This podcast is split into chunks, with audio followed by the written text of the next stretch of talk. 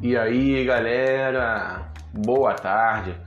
Pessoal, aqui é CH falando. Espero que todos tenham aí um bom domingo né? E hoje eu vim falar rapidamente aqui sobre uma palavrinha, cara, porra, que tá todo mundo é, me cobrando aí uma explicação, né? Todo mundo que eu digo, pô, nas minhas rodas, nas minhas rodas de conversa, é, os amigos, no próprio business que eu, que eu pô, atuo. Então, assim, eu tenho falado muito sobre isso e é um conceito que eu aprendi já tem mais de um ano, aprendi lá com Thiago Negro, primo rico, né, assistindo as lives dele às 5 e 6 da manhã, nos podcasts, ele sempre fala muito sobre isso e depois eu comecei a acompanhar, li o livro e, enfim, vamos lá, sem mais delongas.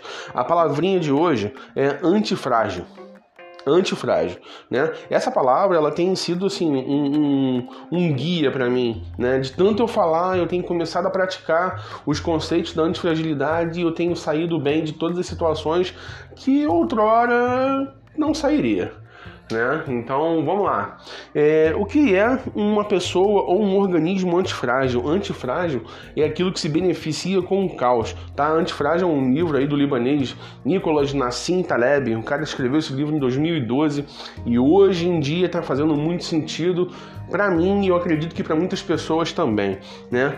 Vamos lá, só para poder dar crédito aí pro cara que pô, esse termo aí é dele.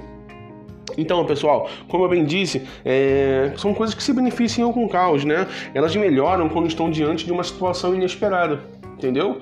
É, Para ficar mais claro, isso é um modelo que reverte né, as crises a seu favor. Por exemplo, uma empresa que, cara, durante a pandemia aí, nessa pandemia muita empresa quebrou, correto?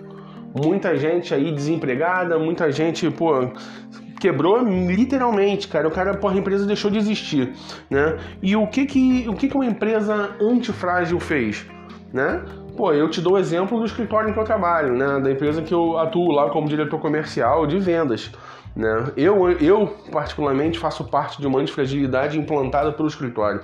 É, nós fazíamos as vendas num ambiente totalmente físico, né? presencial, coisa que ficou impossibilitado pela pandemia né, pelo, pelo isolamento social. O que, que nós fizemos? Nós passamos todo o nosso atendimento, nós passamos toda a nossa operação para o universo digital. Hoje em dia, nós até, até mesmo a assinatura dos contratos ela é feita digitalmente, a gente não precisa do contato face to face para estar tá fazendo é, é, é, essa questão de assinaturas de contratos. Isso não existe mais, tá? Então, assim, é, é, nós pegamos um problema, nós transformamos ele numa solução para gente e vou te falar mais tem aumentado a nossa demanda, tá? Tem aumentado a, no, a nossa entrada de pedidos, tem aumentado nossas assinaturas de contratos, tem feito, tem possibilitado muito mais negócios para gente do que era antes da pandemia. Então, assim, nós sobrevivemos ao momento ruim, nós passamos por esse momento de dificuldade, né? Dando, melhorando o nosso posicionamento, melhorando o nosso ranqueamento, melhorando tudo, toda a nossa operação, toda a nossa estrutura, tá? Então isso aí foi um, um exemplo de antifragilidade. Mas em contrapartida nós temos aí o, o, o terminho, né, que tem ficado em evidência e eu não gosto é, depois que eu aprendi o que é antifrágil, eu passei a detestar essa situação do, da resiliência. Porra, eu vejo muita gente botando hashtag resiliência, hashtag resiliente. É, porra, meu irmão, para com esse negócio.